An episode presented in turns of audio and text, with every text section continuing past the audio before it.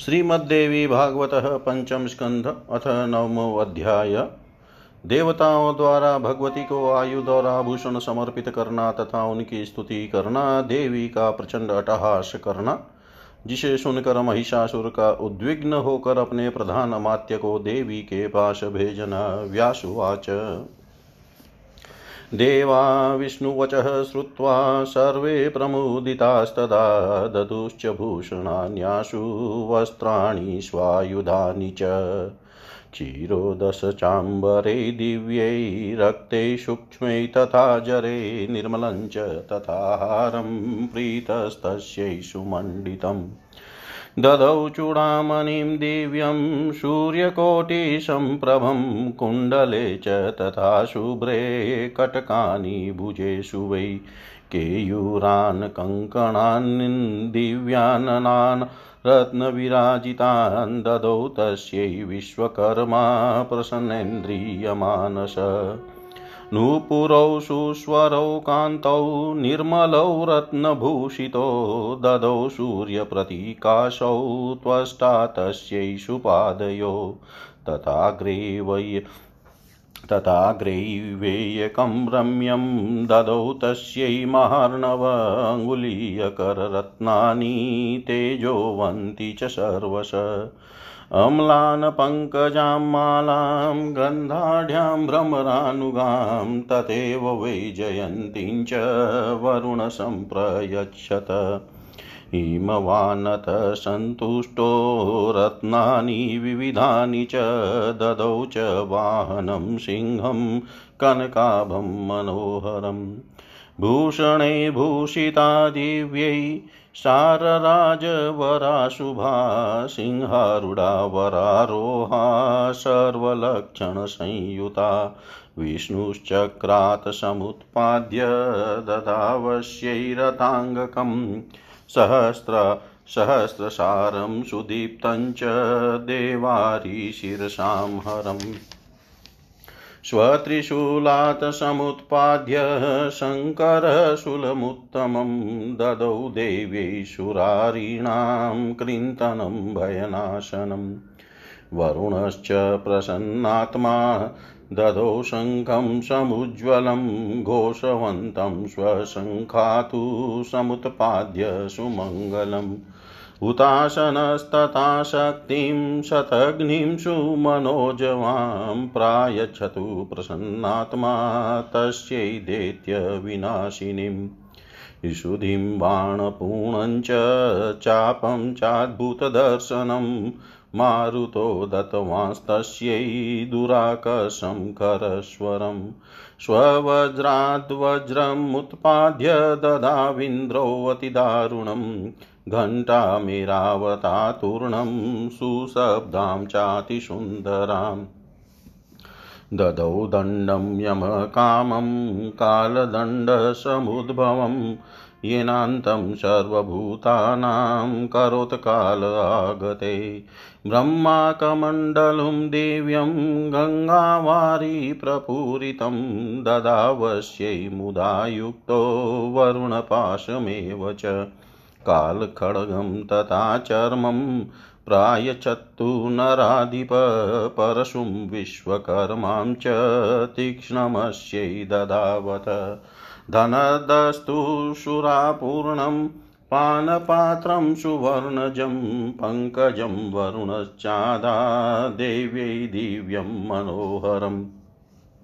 गदां कौमोदकीं त्वष्टा घण्टाशतनीनादिनीम् अदातस्यै प्रसन्नात्मा सुरशत्रुविनाशिनीम् अस्त्राण्यनेकरूपाणि तथा भेद्यं च दंशनं ददौ त्वष्टा जगन्मात्रे निजरश्मिन् दिवाकर। सायुधां भूषणैर्युक्ताम् दृष्ट्वा ते विस्मयं गता तुष्टुवुस्तां सुरे सुरादेवीं त्रैलोक्यमोहिनीं शिवाम् देवाऊचु नमः शिवायै, कल्याण्यै, शान्त्यै, पुष्ट्यै नमो नमः। भगवत्यै नमो देव्यै, रुद्राण्यै नमः। कालरात्र्यै तथाम्बायै इन्द्राण्यै तै नमो नमः। सिद्धये, बुद्धये तथा वृद्ध्यै, वैष्णव्यै ते नमो नमः। पृथ्व्यां या स्थिता पृथ्व्या न ज्ञाता, पृथिवीं च या। अन्तस्थितायं यति वंदे तामीश्वरीं पराम्। मायायां या स्थिता ज्ञाता, मायया न च तामजाम्। अन्तस्थिता प्रेरयति, प्रेरयित्रीं नुमः शिवाम्। कल्याणं कुरु भो मातस्त्राहिनः शत्रुतापिताञ्जहि पापं हयारिं त्वं तेजसा मोहितम्। खलं मायाविनं घोरं स्त्रीवध्यं वरदर्पितं दुःखदं सर्वदेवानां नानारूपधरं शटम्। त्वमेका सर्वदेवानां शरणं भक्तवत्सले पीडितान् दानवेनाद्य त्राहि देवी, नमोऽस्तु ते, त्राहि देवी, नमोऽस्तु ते। व्यासुवाच एवं स्तुता तदा देवी सुरे सर्वसुखप्रदा तानुवाच महादेवी स्मितपूर्वं शुभं वचः।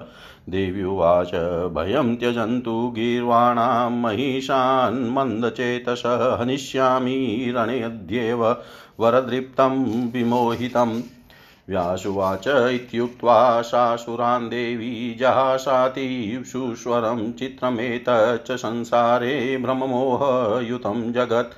ब्रह्मविष्णुमहेशाध्या सेन्द्राश्चान्यैशुरास्तथा कम्पयुक्ता भयत्रस्ता वर्तन्ते महिषात् किल। अहो, देवबलं घोरं दुर्जयं सुरसत्तमा कालः कर्तास्ति दुःखानां सुखानां प्रभुरीश्वरः। सृष्टिपालनसंहारे समर्थापि ते यदा मुह्यन्ति क्लेशसन्तप्ता महिषेण प्रपीडिता। इति कृत्वा स्मितं देवी शाटहासं चकारः उच्चैः शब्दं महाघोरं दानवानां भयप्रदम् चकम्पे वसुधा तत्र श्रुत्वा तच्छब्दमद्भुतं चेलुश्च पर्वतः सर्वै चुक्षोभाभि भाब्धिश्च वीर्यवान् मेरुश्चा मयूरुश्च चालः शब्देन दिशः सर्वाः प्रपूरिताः। भयं जग्मुस्तदा श्रुत्वा दानवास्तत्स्वनं महत्। जय पाहीति देवास्तामुचुः परमहर्षितः। महिषोऽपि श्वनं श्रुत्वा चुकोपमदगर्वितः किमेतदिति तान् दैत्यान् न्यप्रच्छस्वन् शङ्कितः गच्छन्तु त्वरिता दूता ज्ञातुं शब्दसमुद्भवम् कृतः केनायत् कृतः केनायमत्युग्रः शब्दकर्णव्यथाकरः। देवो वा दानवो वापि यो भवेत् स्वन्कारकः गृहीत्वा तं दुरात्मानं मत्समीपम्। नयन्ति वः निश्यामि दुराचारं। गर्जन्तं स्मय दुर्मदम्। क्षीणायुष्यं मन्दमतिं नयामि, यमसाधनं पराजिताः, सुराः कामं न गर्जन्ति, भयातुरा। नाशुरा मम वश्यास्ते कस्येदं मूढचेष्टितं, त्वरिता मामुपायान्तु ज्ञात्वा शब्दस्य कारणम् अहं गत्वा हनिष्यामि, तं पापं विततश्रमम् व्यासुवाच इत्युक्तास्तेन ते दूता, देवीं सर्वाङ्गसुन्दरीम्। अष्टादशभुजां दिव्यां सर्वाभरणभूषितां सर्वलक्षणसम्पन्नां वरायुधधरां शुभां। ददतीं च शकं हस्ते पिबन्तीं च मुहुर्मधु संवीक्षय भयभीतास्ते जगमुस्त्रस्ताः सुशङ्किताः सकाशे महिष्याशु तमुचु स्वनकारणं दुदाऊचु देवी दैत्येश्वरः प्रौढा दृश्यते काचिदङ्गना। सर्वाङ्गभूषणा नारी, सर्वरत्नो सर्वाङ्गभूषणा नारी, सर्वरत्नोपशोभिता न मानुषी, नाशूरी सा दिव्यरूपा मनोहरा सिंहारूढायुधधरा चाष्टादशकरा, वरा सा नादं कुरुते नारी, लक्ष्यते मदगर्विता, सुरापानरता, कामं जानीमो न स भर्तृका अन्तरिक्षस्थिता देवास्तां स्तुवन्ति मुदान्वितः। जयेति पाहि नश्चेति जहि शत्रुमिति प्रभो न जाने का वरारोहा कस्य वासा परिग्रह। किमर्थमागता चात्र? किं चिकीर्षति सुन्दरी द्रष्टुं नेव समर्था समस्ततेज परदर्शितः। शृङ्गारविरहाषाढ्या रौद्राद्भुतसान्वितः दृष्टो वै वैवं विद्धां नारीं सम्भाष्य समागता। वयं तव दाज्ञाया, राजनं किं कर्तव्यमतः परं महिषुवाच, गचः वीरमयादिष्टो मन्त्रीश्रेष्ठबलान्वितः सामादिभिरूपायैस्त्वं समानाय शुभाननां नायाति, यदि सा नारी त्रिभिः सामादिभिस्तिवः। हत्वा तामवरारोहा, त्वं मानय ममान्तिकं करोमि पटमहिषीं तां मरालभ्रुवं मुदा प्रीतियुक्ता समायाति, यदि सा मृगलोचना रसभङ्गो यथा न स्यात् तथा कुरु ममेप्सितम्। श्रवणान् मोहितोऽस्म्यद्य तस्यारूपस्य सम्पदा व्यासुवाच महिषस्य वचः श्रुत्वा पेशलं मन्तरीशतम् जगाम तरसा कामं गजाश्वरथ संयुतः गत्वा दुरतरं स्थित्वा तामुवाच मनैश्विनीम् विनया वनतः श्लक्षणं मन्त्री मधुरया गिरा प्रधानुवाच, काशी त्वं मधुरालापे किमत्रागमनं कृतम् पृच्छति त्वां महाभागे मनमुखेन मम प्रभु स जेता सर्वदेवानां वध्यस्तु नरे किल? ब्रह्मणो वरदानेन गर्वितश्चारुलोचने दैत्येश्वरोऽशो बलवान् कामरूपधर सदा श्रुत्वा त्वां समुपायातां चारुवेषां मनोहरां द्रष्टुमिच्छति राजा मे महिषो नाम पार्थिव। मानुषं रूपमादाय त्वत्समीपं समेष्यति यथा रुच्येत चार्वाङ्गी तथा मन्यामहे वयं तयोर्हि मृगसावाक्षी समीपं तस्य धीमत नो चेदिहान् मा नो चेदिहान्नयाम्येनं राजानां भक्तितत्परं तथा करोमि देवेशी यथा ते मने मनसेप्सितं वशगौ असौ तवा त्यर्थं रूपश्रवणात् तव करभोरुवदाशु त्वं संविधेयं मया तथा करभोरुवदाशु त्वं संविधेयं मया तथा व्यास जी बोले, हे राजन, तब भगवान विष्णु का यह वचन सुनकर सभी देवता बहुत प्रसन्न हुए। वे तुरंत महालक्ष्मी को वस्त्र, आभूषण और अपने अपने आयुध प्रदान करने लगे।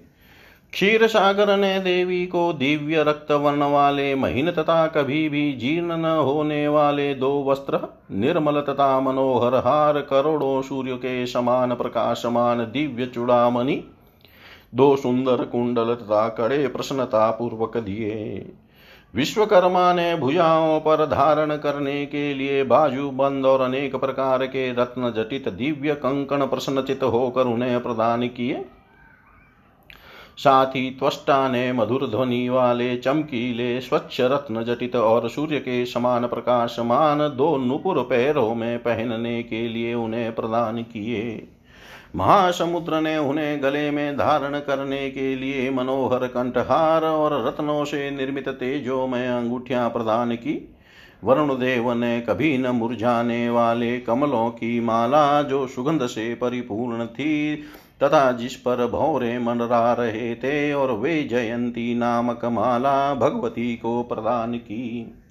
हिमवान ने प्रसन्न होकर उन्हें नाना प्रकार के रत्न तथा स्वर्ण के समान चमकीले वर्ण वाला एक मनोहर सिंह वाहन के रूप प्रदान किया। सभी लक्षणों से संपन्न तथा सुंदर रूप वाली वे कल्याणमयी श्रेष्ठ भगवती दिव्य आभूषणों से विभूषित होकर सिंह पर आरूढ़ होकर अत्यंत सुशोभित हो रही थी। तत्पश्चात भगवान विष्णु ने अपने चक्र से उत्पन्न करके सहस्त्र अरों वाला, तेज संपन्न और दैत्यों का सिर काट लेने की सामर्थ्य वाला एक चक्र उन्हें प्रदान किया। शंकर जी ने अपने त्रिशूल से उत्पन्न करके भगवती को एक ऐसा उत्तम त्रिशूल अर्पण किया जो दानवों को काट डालने की शक्ति से संपन्न तथा देवताओं के भय का नाश करने वाला था। वरुण देव ने अपने शंख से उत्पन्न करके प्रसन्नचित होकर देवी जी को एक ऐसा शंख प्रदान किया जो मंगलमय, अत्यंत उज्ज्वल तथा तीव्र ध्वनि करने वाला था। अग्निदेव ने प्रश्नचित होकर सैकड़ों शत्रुओं का संहार करने वाली, मन के समान तीव्र गति से चलने वाली तथा देत्यों का विनाश करने वाली एक शक्ति उन्हें प्रदान की। पवन देव ने उन भगवती महालक्ष्मी को बाणों से भरा हुआ एक तर्कस तथा देखने में अत्यंत अद्भुत कठिनाई से खींचा जा सकने वाला और कर्कश टंकार करने वाला धनुष प्रदान किया। देवराज इंद्र ने अपने वज्र से उत्पन्न करके एक अत्यंत भयंकर वज्र तथा एरावत हाथी से उतार कर एक परम सुंदर तथा तीव्र ध्वनि करने वाला घंटा तुरंत भगवती को अर्पण किया। यमराज ने अपने काल दंड से आविर्भूत एक ऐसा दंड भगवती को प्रदान किया, जिससे वे समय आने पर सभी प्राणियों का अंत करते थे। ब्रह्मा जी ने गंगा जल से परिपूर्ण दिव्य कमंडलू और वरुण देव ने अपना पास उन्हें प्रसन्नता पूर्वक प्रदान किया। हे राजन, काल ने महालक्ष्मी को खड़ग तथा ढाल दिए और विश्वकर्मा ने उन्हें तीक्ष्ण परशु अर्पण किया।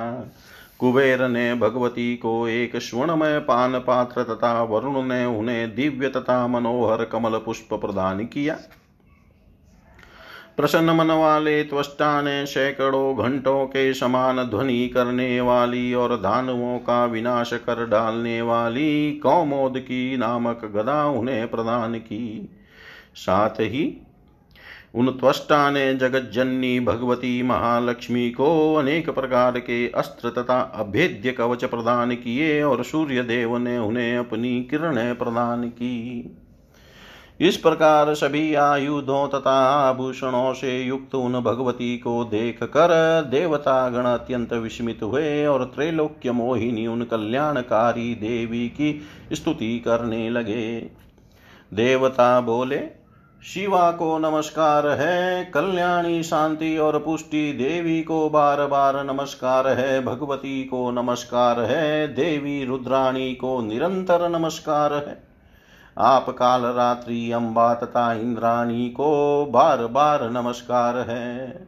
आप सिद्धि, बुद्धि, वृद्धि तथा वैष्णवी को बार बार नमस्कार है।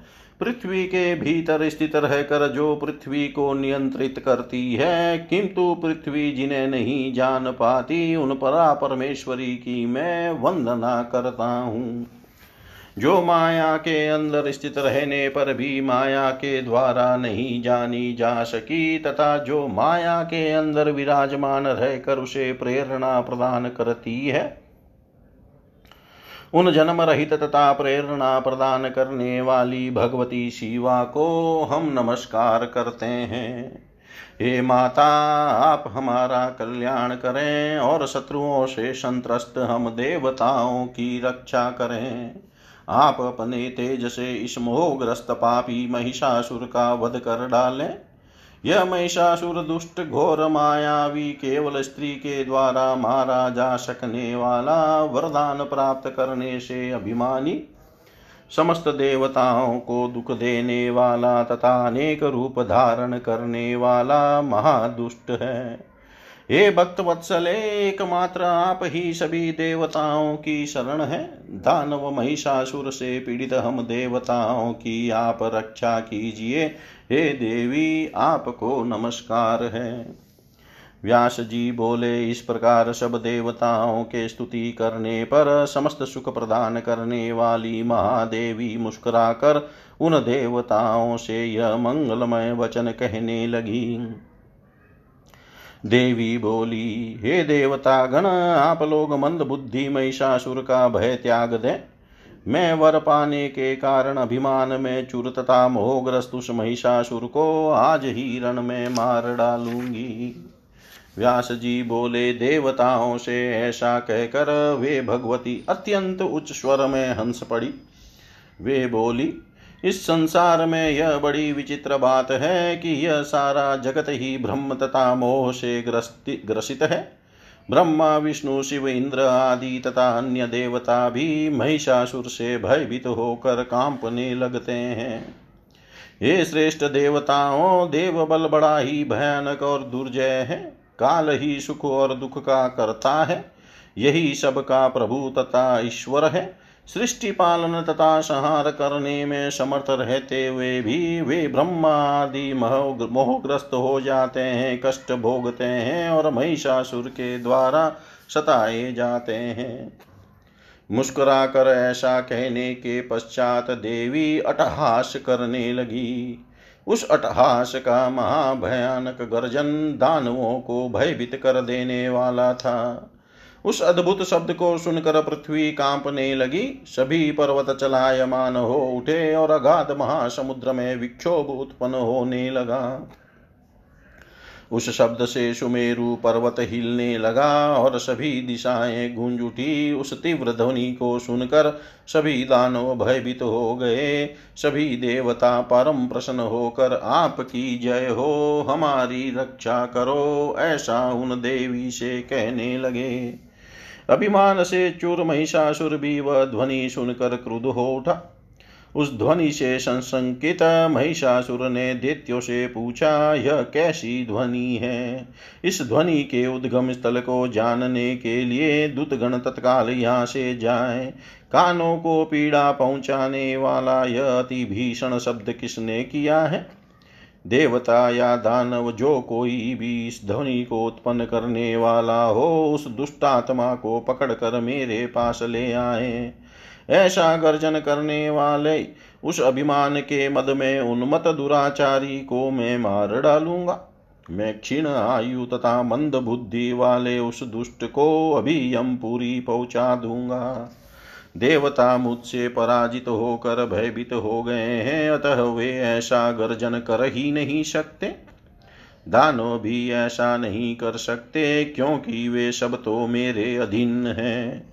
तो फिर यह मूर्खतापूर्ण चेष्टा किसकी हो सकती है? अब दूतगण इस शब्द के कारण का पता लगाकर मेरे पास शीघ्र आए। तत्पश्चात मैं स्वयं वहाँ जाकर ऐसा व्यर्थ कर्म करने वाले उस पापी का वध कर दूँगा।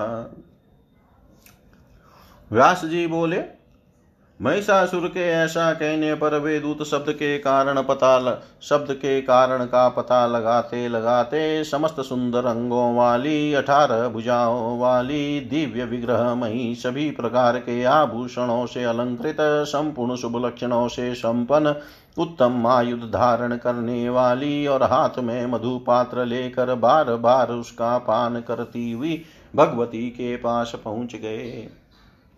उन्हें देख कर वे भयभीत हो गए और व्याकुल तथा संशंकित होकर वहाँ से भाग चले। महिषासुर के पास आकर वे उससे ध्वनि का कारण बताने लगे।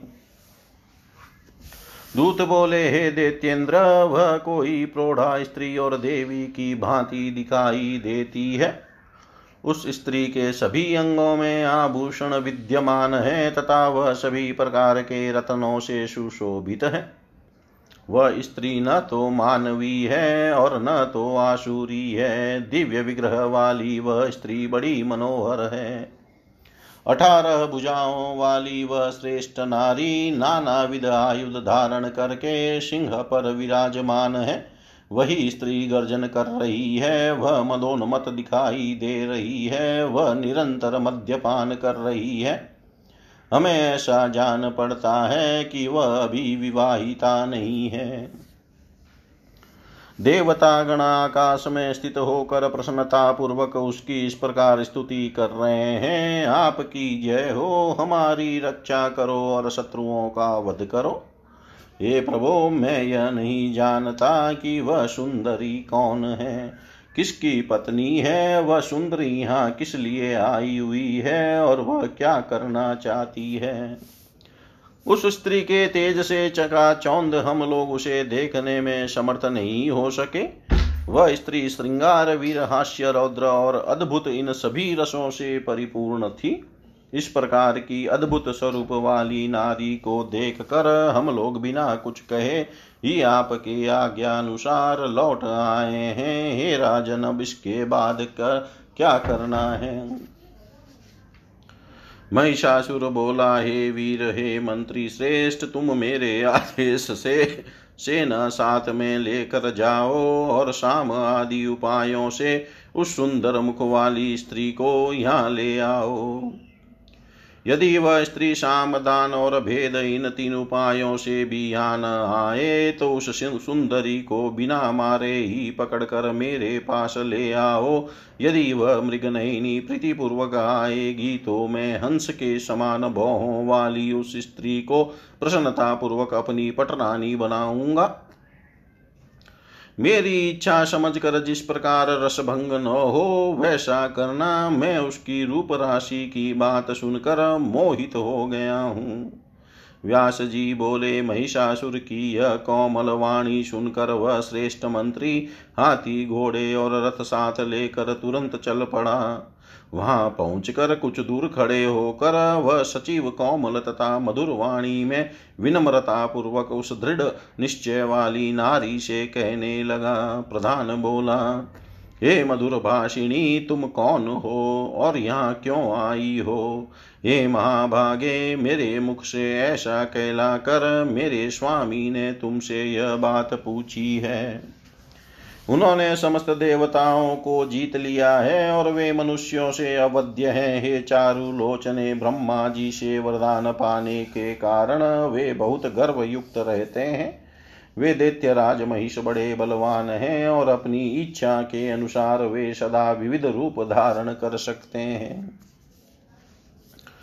सुंदर वेश तथा मनोहर विग्रह वाली आप यहाँ आई हुई है। ऐसा सुनकर मेरे प्रभु महाराज महिषासुर आपको देखना चाहते हैं। वे मनुष्य का रूप धारण करके आपके पास आएँगे। हे सुंदर अंगों वाली, आपकी जो इच्छा होगी, हम उसी को मान लेंगे।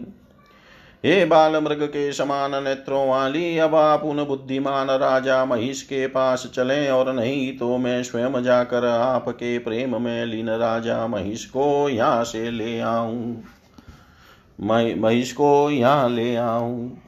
हे देवेशी, आपके मन में जैसी इच्छा होगी, मैं वही करूँगा। आपके रूप के विषय में सुनकर वे पूर्ण रूप से आपके वशवर्ती हो गए हैं। हे कर भोरू, आप शीघ्र बताएँ, मैं उसी के अनुसार कार्य करूँगा। इति श्रीमद्देवी भागवते महापुराणे अष्टादशसहस्रयां संहितायां पञ्चमस्कन्धे महिष्मन्त्रिणा। देवी वार्तावर्णनं नाम नमोऽध्यायः सर्वं श्रीशां सदाशिवार्पणम् अस्तु। ॐ विष्णवे नमः, ॐ विष्णवे नमः, ॐ विष्णवे नमः। श्रीमद्देवी भागवत पंचम स्कंध अतः दसमो अध्याय। देवी द्वारा महिषासुर के अमात्य को अपना उद्देश्य बताना तथा अमात्य का वापस लौट कर देवी द्वारा कही गई बातें महिषासुर को बताना व्यासुवाच इति तस्य वचः श्रुत्वा प्रहस्य प्रमोदोत्तमा तमुवाच महाराज, मेघगम्भीरया गिरा देव्युवाच।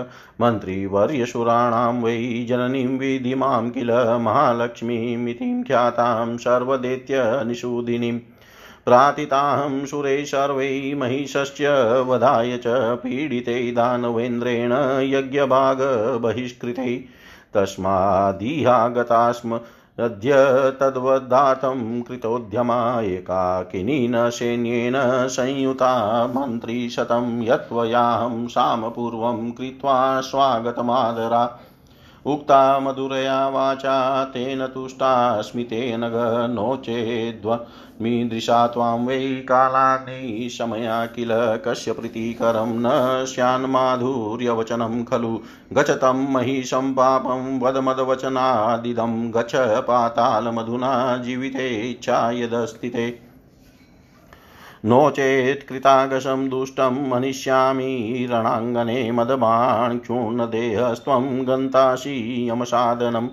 दयालुत्वं ममेदं त्वं विदित्वा गच सत्वरं हते त्वयि सुरामूढ स्वर्गं प्राप्स्यन्ति सत्वरम् तस्माद् गच्छस्व त्यक्त्वेकौ मेदिनीं च ससागरां पातालं तरसा मन्द यावद्बाणा न मे अपतन्। यद्यै चाचेन मनसि ते तयोर्हि त्वरितोऽसुरवीरै महाबलै सर्वै नयामि यमसाधनम्। युगे युगे महामूढहतास्त्वत्सदृशा किल असङ्ख्यातास्तथा त्वां द्वै हनिष्यामि रणाङ्गने साफल्यं कुरु शस्त्राणां धारणे तु श्रमोऽन्यथा तद्युध्यस्व मया सार्धं समरे स्मरपीडित। मा गर्वं कुरु दुष्टात्मन, यन्मे अस्ति ब्रह्मणो वर स्त्रीवध्यत्वे त्वया मूढपीडिता सुरसत्तमा। कर्तव्यं वचनं धातुस्तेनाहं त्वामुपागता स्त्रीरूपम् अतुलं कृत्वा सत्यं हन्तुं कृतागशम् यथेच्छं गच पनगावृतं हित्वा भूषुरसद्माद्य जीवितेच्छा यदस्ति ते व्यासुवाच। इत्युक्तः स ततो देव्या मन्त्रिश्रेष्ठो बलान्वितः प्रत्युवाच निशम्याशो वचनं हेतुगर्भितं देवी स्त्रीसदृशं वाक्यं ब्रूषे त्वं मदगर्विता। क्वाशो क्व त्वं कथं युद्धं सम्भाव्यमिदं किल एकाकिनी पुनर्बाला प्रारब्धयौवना मृदु महिषो वशो महाकायो दुर्विभाव्यं हि सङ्गतम्। सैन्यं बहुविधं तस्य हस्त्यश्वरथसङ्कुलं पदाति गणसंविधं नानायुधविराजितम्। कः श्रमः करिराजस्य मालती पुष्पमर्दने मारणे तव वामरुमहिषस्य ततारणे यदि त्वं त्वां पुरुषं वाक्यं ब्रवीमि स्वल्पमप्यहं शृङ्गारे तद्विद्रुधं हीरसभङ्गाद बिभेम्यहं राजास्माकं सुररिपूर्व ते त्वयि भक्तिमानम् साममेव मया वाच्यं दानयुक्तं तथा वच नो चेदन्यमध्येव बाणेन त्वाममृषा वदाम् मिथ्याभिमानचतुरां रूपयौवन् गर्वितान्। स्वामी मे मोहितः श्रुत्वा रूपं ते भुवनातिगम्। तत्प्रियार्थं प्रियं कामं वक्तव्यं त्वयि यन्मया राज्यं तव धनं सर्वं दासस्ते महिष किल कुरु भावं विशालाक्षी त्यक्त्वा रोषं मृतिप्रदम् पतामि पादस्य पादयोस्तेऽहं भक्तिभावेन भामिनी पटराज्ञी महाराज्ञो भवशीघ्रं शुचिस्मिते त्रैलोक्यविभुवं सर्वं प्राप्स्यसि त्वं मनाविलं सुखं संसारजं सर्वं महिषस्य परिग्रहात्। देव्युवाच शृणु साची, वक्ष्यामि वाक्यानां सारमुत्तमम्। शास्त्रदृष्टेन मार्गेण चातुर्यमनुचिन्तय च।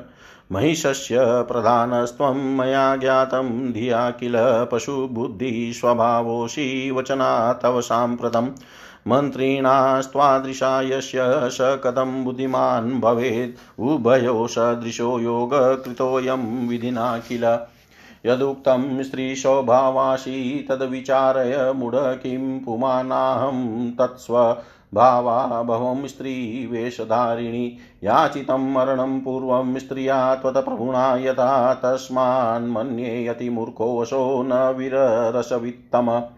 कामिन्या मरणं क्लीबरतीदं, सुरदुःखदं प्रार्थितं प्रभुणा तेन महिषेणात्मबुद्धिना तस्मात् स्त्रीरूपमादाय कार्यं कर्तुमुपागता कथं बिभेमि तद्वाक्यै धर्मशास्त्रविरोधके। विपरीतं यदा देव तृणं वज्रशमं भवेत् विधिश्चेत् सुमुखः कामं कुलिशं तुलवत्तदा। किं सैन्यैरायुधे किं वा प्रपञ्चे दुर्गसेवने मरणं साम्प्रतं यस्य तस्य सैन्येस्तु किं फलम्। यदायं देहसम्बन्धो जीवस्य कालयोगतः तदेव लिखितं सर्वं सुखं दुःखं तथा मृति यस्य येन प्रकारेण मरणं देवनिर्मितं, तस्य तेनेव जायेत, नान्यथेति विनिश्चय। ब्रह्मादीनां यथा काले नाशोत्पत्ति विनिर्मिते तथैव भवत कामं किमन्येषा विचार्यते। ये मृत्युधर्मिणस्तेषां वरदानेन दर्पिता मरिष्यामो न मन्यन्ते ते मूढा मन्दचेतस तस्माद् गच नृपं ब्रूहि वचनं मम सत्वरं यद्याज्ञापयते भूपस्तत्कर्तव्यं त्वया किल। मघवा स्वर्गमाप्नोतु देवा सन्तु हविर्भुज यूयं प्रयात पातालं यदि जीवितुमिच्छत, अन्यथा चेन मतिर्मन्दमहिषस्य दुरात्मनः तद्युध्यस्व मया सार्धं मरणाय कृतादरमन्यसे सङ्गरे भग्ना देवा विष्णुपुरोगमा, देवं हि कारणं तत्र वरदानं प्रजापते। व्यासुवाच इति देव्या वच श्रुत्वा चिन्तयामास दानव किं कर्तव्यं मया युद्धं गन्तव्यं वा नृपं प्रति विवाहार्थमियाज्ञप्तो राज्ञा कामातुरेण वै तत्कथं विरसं कृत्वा गच्छेयं नृपसन्निधो इयं बुद्धिः समीचीना यद्व्रजामि कलिं विना यथा गतं तथा शीघ्रं राज्ञै संवेदयाम्यहम् सप्रमाणं पुनः कार्यै राजा मतिमतां वरः करिष्यति विचार्येव निपुणैः सह सहसा न मया युद्धं कर्तव्यमनया सह जये पराजये वापि भूपतेरप्रियं भवेत्। यदि माँ सुन्दरीम् अन्यादहं वाहन्मीं, तां पुनः येन केनाप्युपायेन स कुप्येत् पार्थिव किल। तस्मात् तत्रैव गत्वाहं बोधयिष्यामि तं नृपं यथाध्या भीतं देव्या यथा रुचि करोतु स। व्यासुवाच, इति सञ्चितय मेधावी जगाम नृपसन्निधो प्रणम्य तमुवाचेदं कृताञ्जलिर्मात्यकमन्त्र्युवाच। राजनदेवी वरारोहा सिंहस्योपरि संस्थिताष्टादशभुजा रम्या वरायुधधरा परा सा मया सामयोक्ता महाराज महिषं भजभामिनी महिषी भवराज्ञस्त्वं त्रैलोक्याधिपते प्रिया। पटरागी त्वमेवास्य भविता नात्र संशय स त्वाज्ञाकरो जातो वशवर्ती भविष्यति। त्रैलोक्यविभवं भुक्त्वा चिरकालं वरानने महिषं पतिमासाद्य योषितांशु भगा भव। इति मदवचनं श्रुत्वा सास्मायावेशमोहिता मामुवाच विशालाक्षी स्मितपूर्वमिदं वचः। महिषी गर्भसम्भूतं पशूनां धमं किल बलिं दास्याम्यहं देव्यै सुराणां हितकाम्यया। कामूढा कामिनी लोके महिषं वै पतिं भजेत् मादृशी मन्दबुद्धे किं पशुभावं भजेदिह। महिषी महिषं सशृङ्गा शृङ्गसंयुतं। कुरुते क्रन्दमाना वै नाहं तत्सदृशी शठा। करिष्येऽहं हृदे युधं, मनिष्ये त्वां सुराप्रियं गच्छ वा दुष्टपातालं जीवितेच्छा यदस्ति ते। परुषं तु यथा वाक्यमित्युक्तं, नृपमत्तया तच्छ्रुत्वाहं समायात प्रविचिन्तय पुनः पुनः। रसभङ्गं विचिन्त्येव न युद्धं तु मया कृतम् आज्ञां विना त्वान्त्य त्वान्त्यन्तं कथं कुर्यां मृतोद्यमम्। सातीव स बलोन्मता वर्तते भूपभामिनी भवितव्यं न जानामि किं वा भावी भविष्यति। कार्ये अस्मिन्स्त्वं प्रमाणं नो मन्त्रोऽतीव दुरासद। युद्धं पलायनं श्रेयो न जानेऽहं विनिश्चयं। युद्धं पलायनं श्रेयो न जानेऽहं विनिश्चयम् व्यास जी बोले, हे महाराज, उसकी यह बात सुनकर नारी श्रेष्ठ भगवती ज़ोर से हंसकर मेघ के समान गंभीर वाणी में उससे कहने लगी। देवी बोली, हे मंत्रीवर, मुझे देव माता के रूप में जानो। मैं सभी देत्यों का नाश करने वाली तथा महालक्ष्मी नाम से विख्यात हूँ। दानवेंद्र महिषासुर से पीड़ित और यज्ञ भाग से बहिष्कृत सभी देवताओं ने उसके संहार के लिए मुझसे प्रार्थना की है। हे मंत्री श्रेष्ठ, इसीलिए, इसलिए उसके वध के लिए पूर्ण रूप से तत्पर होकर मैं बिना किसी सेना के अकेले, अकेली ही आज यहाँ आई हूँ। हे अनग, तुमने जो शांति पूर्वक आदर के साथ मेरा स्वागत करके मधुर वाणी में मुझसे बात की है, उससे मैं बहुत प्रसन्न हूँ। अन्यथा अपनी कालाग्नि के समान दृष्टि से तुम्हें भस्म कर देती। मधुरता से युक्त वचन भला किसके लिए प्रीति कारक नहीं होता। अब तुम जाओ और मेरे शब्दों से उस पापी महिषासुर से कह दो, यदि तुम्हें जीवित रहने की अभिलाषा हो तो अभी पाताल लोक में चले जाओ। नहीं तो मैं तुझ पापी तथा दुष्ट को रणभूमि में मार डालूँगी। मेरे बाणों से छिन्न शरीर वाले होकर तुम यमपुरी चले जाओगे। हे मूर्ख, इसे मेरी दयालुता समझकर तुम यहाँ से शीघ्र चले जाओ। नहीं तो तुम्हारे मार दिए जाने पर देवता गण निश्चय ही तत्काल स्वर्ग का राज्य पाल जाएँगे। इसलिए हे दुष्ट, जब तक मेरे बाण तुझ पर नहीं गिरते, उसके पूर्व ही तुम शीघ्रता पूर्वक समुद्र सहित पृथ्वी का त्याग करके पाताल लोक चले जाओ। हे असुर, यदि तुम्हारे मन में युद्ध की इच्छा हो तो अपने सभी महाबली वीरों को साथ लेकर शीघ्र आ जाओ। मैं सबको यमपुरी पहुँचा दूँगी। हे महामूढ़, मैंने युग युग में तुम्हारे जैसे असंख्य दैत्यों का संहार किया है। उसी प्रकार मैं तुम्हें भी रण में मार डालूँगी। मेरा सामना करके तुम मेरे शस्त्र धारण करने के परिश्रम को सफल करो, नहीं तो यह श्रम व्यर्थ हो जाएगा। काम पीड़ित तुम रणभूमि में मेरे साथ युद्ध करो। हे दुरात्मन, तुम इस बात पर अभिमान मत करो कि मुझे ब्रह्मा का वर प्राप्त हो गया है। हे मुड़ केवल स्त्री के द्वारा वध्य होने के कारण तुमने श्रेष्ठ देवताओं को बहुत पीड़ित किया है। अतः ब्रह्मा जी का वचन सत्य करना है, इसीलिए स्त्री के अनुपम रूप धारण करके मैं तुम्हें, मैं तुझ पापी का संहार करने के लिए यहाँ आई हूँ। हे मूड, यदि जीवित रहने की इच्छा हो तो इसी समय देवलोक छोड़कर तुम सर्पों से भरे पाताल लोक को अथवा जहाँ तुम्हारी इच्छा हो, वहाँ चले जाओ। व्यास जी बोले, देवी ने उसे ऐसा कहा, तब उनकी बात सुनकर वह पराक्रमशाली मंत्री श्रेष्ठ उनसे सार गर्भित वचन कहने लगा। हे देवी, आप अभिमान में चुर होकर एक साधारण स्त्री के समान बात कर रही हैं। कहाँ वे महिषासुर और कहाँ आप? यह युद्ध तो असंभव ही दिखता है। आप यहाँ अकेली है और उस पर भी सद्य युवावस्था को प्राप्त सुकुमार बाला है। इसके विपरीत वे महिषासुर विशाल शरीर वाले हैं। ऐसी स्थिति में उनकी और आपकी तुलना कल्पनातीत है। उनके पास हाथी, घोड़े और रथ से परिपूर्ण पैदल सैनिकों से संपन्न तथा अनेक प्रकार के आयुधों से सजित अनेक प्रकार की सेना है। मालती के पुष्पों को कुचल डालने में गजराज को भला कौन सा परिश्रम करना पड़ता है, हे सूझ गने हे सूज घने, उसी प्रकार युद्ध में आपको मारने में महिषासुर को कुछ भी प्रयास नहीं करना पड़ेगा। यदि मैं आपको थोड़ा भी कठोर वचन कह दूँ तो वह श्रृंगार रस के विरुद्ध होगा और मैं रस भंग से डरता हूँ।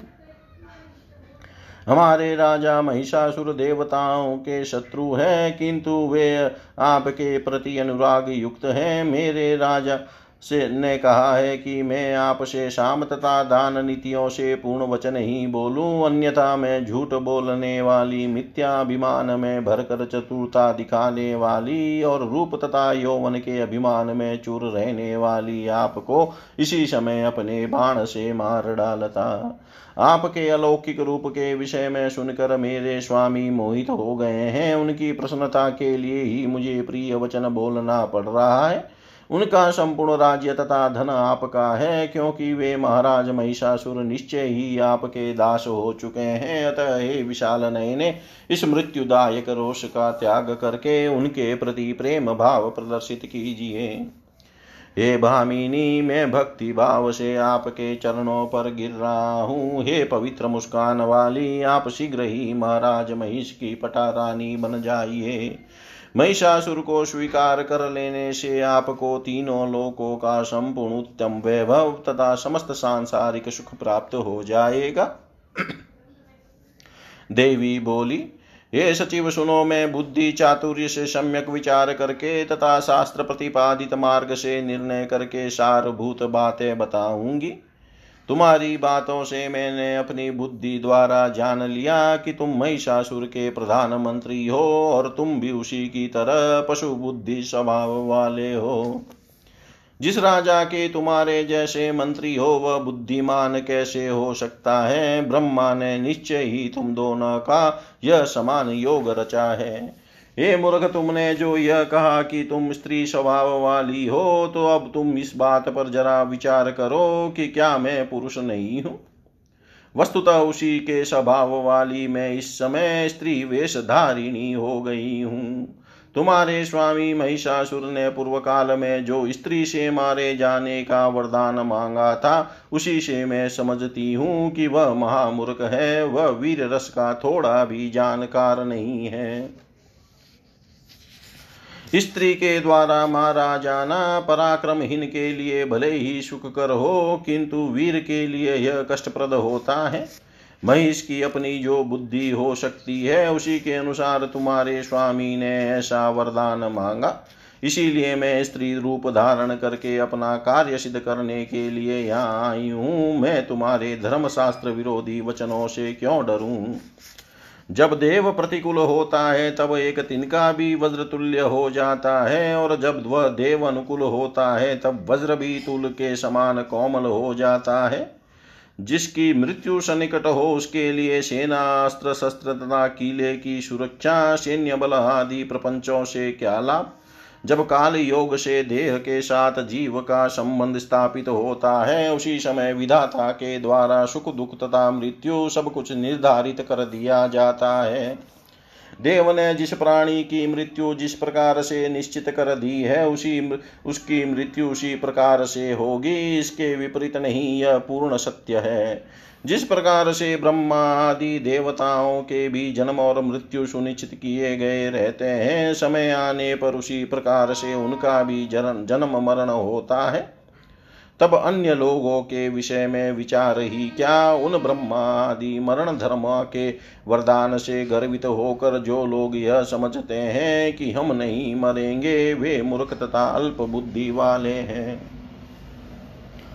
अतएव अब तुम शीघ्र जाओ और अपने राजा से मेरी बात कह दो। इसके बाद तुम्हारे राजा जैसी आज्ञा दे तुम वैसा करो। स्वर्ग को, इंद्र को स्वर्ग प्राप्त हो जाए और देवताओं को यज्ञ का भाग मिलने लगे। तुम लोग यदि जीवित रहना चाहते हो तो पाताल लोक चले जाओ और हे मूर्ख, यदि दुष्टात्मा महिषासुर का विचार विपरीत हो तो वह मरने के लिए तैयार होकर मेरे साथ युद्ध करे। यदि तुम यह मानते हो कि विष्णु आदि प्रधान देवता तो युद्ध में पहले ही परास्त किए जा चुके हैं तो उस समय उसका कारण था विपरीत भाग्य तथा ब्रह्मा जी का वरदान। व्यास जी बोले, देवी का यह वचन सुनकर वह दानव सोचने लगा, अब मुझे क्या करना चाहिए? मैं इसके साथ युद्ध करूँ या राजा महिष के पास लौट चलूँ? किंतु यह भी है कि कामातुर महाराज महिष ने विवाह के लिए उसे रा रानी राज़ी करने की मुझे आज्ञा दी है तो फिर रस भंग करके मैं राजा के पास लौट कर कैसे जाऊँ? अंत में अब मुझे यही विचार उचित प्रतीत होता है कि बिना युद्ध किए ही राजा के पास शीघ्र चला जाऊँ, और जैसा सामने उपस्थित है वैसा उनको बता दूँ। उसके बाद बुद्धिमानों में श्रेष्ठ राजा महिष अपने चतुर मंत्रियों से विचार विमर्श करके जो उचित समझेंगे उसे करेंगे। मुझे अचानक इस स्त्री के साथ युद्ध नहीं करना चाहिए, क्योंकि जय अथवा पराजय इन दोनों में राजा का प्रिय हो सकता है। यदि यह सुंदरी मुझे मार डाले अथवा मैं ही जिस किसी उपाय से इसको मार डालूं, तब भी राजा महिष निश्चित रूप से कुपित होंगे। अतः अब मैं वहीं पर चलकर इस सुंदरी के द्वारा आज जो कुछ कहा गया है, वह सब राजा महिष को बता दूँगा। तत्पश्चात उनकी जैसी रुचि होगी, वैसा वे करेंगे। व्यास जी बोले, ऐसा विचार करके वह बुद्धिमान मंत्री राजा महिष के पास गया और उसे प्रणाम कर दोनों हाथ जोड़ कर कहने लगा। मंत्री बोला, हे राजन, सुंदर रूप वाली वह देवी सिंह पर आरूढ़ है। उस मनोहर देवी की अठारह भुजाएँ हैं और उस श्रेष्ठ देवी ने उत्तम कोटि के आयुध धारण कर रखे हैं। हे महाराज, मैंने उससे कहा, हे भामिनी, तुम राजा महिष से प्रेम कर लो और तीनों लोकों के स्वामी उन महाराज की प्रिय पटरानी बन जाओ। केवल तुम ही उनकी पटरानी बनने योग्य हो, इसमें कोई संशय नहीं है। वे तुम्हारी आज्ञा, तुम्हारे आज्ञाकारी बनकर सदा तुम्हारे अधीन रहेंगे। ये सुमुखी महाराज महिष को पति रूप में प्राप्त करके तुम चीर काल तक तीनों लोकों को ऐश्वर्य का भो, उपभोग कर समस्त स्त्रियों में सौभाग्यवाती, सौभाग्यवती बन जाओ। मेरा यह वचन सुनकर विशाल नयनों वाली वह सुंदरी गर्भ के आवेग से विमोहित होकर मुस्कुराती हुई मुझसे यह बात बोली, मैं देवताओं का हित करने के विचार से महिषी के गर्भ से उत्पन्न उस अधम पशु महिष को देवी के लिए बलि चढ़ा दूँगी। हे मंद बुधे इस संसार में भला कौन मूर्ख स्त्री महिष को पति रूप में स्वीकार कर सकती है? क्या मुझ जैसी स्त्री पशु स्वभाव वाले उस महिषासुर से प्रेम कर सकती है? हे मूर्ख सिंह वाली तथा ज़ोर ज़ोर से चिल्लाने वाली कोई महिषी ही उस श्रृंगधारी महिष को अपना पति बना सकती है। किंतु मैं वैसी मूर्ख नहीं हूँ। देवी ने पुनः कहलाया है। मैं तो देवताओं के शत्रु, तुझ महिषासुर के साथ रण क्षेत्र में युद्ध करूँगी और तुम्हें मार डालूँगी। हे दुष्ट, यदि जीवित रहने की तुम्हारी इच्छा है तो अभी पाताल लोक चले जाओ। हे राजन, उस मदमत स्त्री ने ऐसी बहुत कठोर बात मुझसे कही। उसे सुनकर बार बार विचार करने के बाद मैं यहाँ लौट आया हूँ। आपका रस भंग न हो, यह सोचकर मैंने उसके साथ युद्ध नहीं किया, और फिर आपकी आज्ञा के बिना मैं व्यर्थ ही युद्ध कैसे कर सकता था? हे राजन, वह स्त्री सदा अपने बल से अत्यंत उन्मत रहती है। होनी के विषय में मैं नहीं जानता, आगे न जाने क्या होगा। इस विषय में आप ही प्रमाण है। इसमें परामर्श देना मेरे लिए अत्यंत कठिन है। इस समय हमारे लिए युद्ध करना अथवा पलायन कर जाना, इन दोनों में कौन श्रेष्ठ कर होगा, इसका निर्णय मैं नहीं कर पा रहा हूँ।